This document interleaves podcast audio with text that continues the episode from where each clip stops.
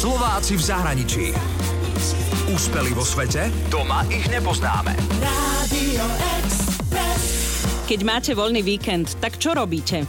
Slovák Daniel Caltík sa raz vybral na výlet do Maroka a zmenil sa mu život. Na tom výlete som stretol chalaniska, sa volal Hasan. Super chalan v mojom veku a rozumeli sme si a on chala mal takú perfektnú uh, koženú tašku, fakt takú akože masívna koža ručne šitá a proste vyzeralo to super, sa mi to veľmi ľúbilo.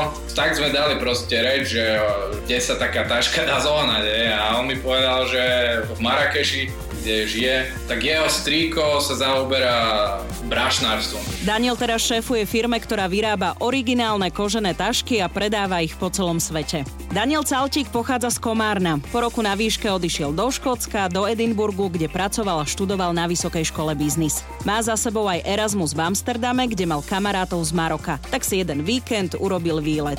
V tom Marrakeši dal Daniel Hasanovmu strikovi svoj návrh, aby mu vyrobil tašku. Bola kožená, kvalitná, ručne šitá a tá taška zaujala ľudí kamkoľvek Daniel prišiel. Tak skúšal vyrábať aj niečo sám. Začal som sa hrať s kožou, hej. som objednal som si materiál, objednal som si ihly, nite, nože, rezácie na výrobu nejakých uh, kožených produktov. Aj. Pár takých vecí som vyrobil, ako dajme tomu, že peňaženka, nejaké púzdro, nápad a takéto veci. A proste fakt ma to bavilo, bavilo ma to s tým robiť, ale chcel som najprv pochopiť, že čo tá práca obnáša, ako to funguje. A keďže Daniel chcel mať vždy vlastný biznis, tak sa spolu s bratom Benjamínom do toho pustili. Po škole sa Daniel presťahoval na dva mesiace do Maroka, kde sa vyrábali prvé tašky podľa jeho návrhov. Výroba sa aj podarila ako tak, Mark lenže tam sme natrafili na kameň úrazu to, že Maročanmi sa veľakrát na niečom dohodneš, na dajme tomu ako sú praktické veci, ako sú ceny, hej.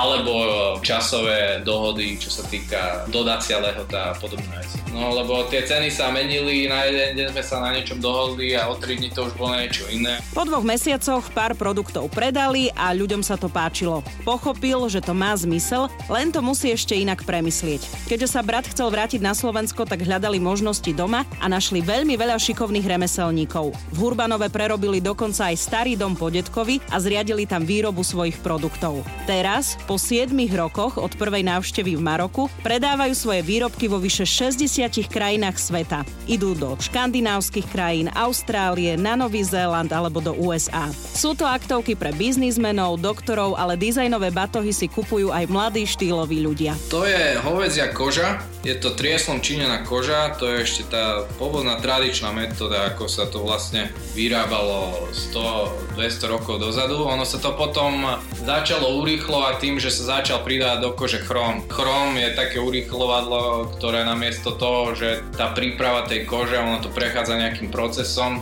Trvá to vyrobiť, čo sa týka trieslom činenej kože, dajme tomu 3 mesiace, hej. Lebo ono to v tých súdoch musí sedieť, je to v dubovej kôre napríklad to namočené, hej. Ale pri chrome to trvá 2 dní. A viete, ako zistíte, či ide o pravú kožu? Není to úplne jednoduché to zistiť. No, keby si to chcela zistiť, tak by si musela spraviť fakt nejaký chemický rozbor, by si to musela nejakému špecialistovi poslať. Ale odborník ti to zistí hneď, ako s tým, že sa na to pozrie.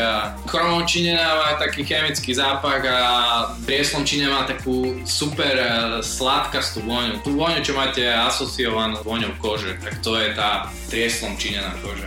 Daniel Caltik teraz žije vo Florencii, odkiaľ vedie firmu, ktorá sa snaží priniesť na trh niečo kreatívne a inovatívne. Ako hovorí Daniel, vo svojich dizajnoch chcú byť dobrodružní. Úspeli vo svete? Doma ich nepoznáme. Slováci v zahraničí. Radio Express.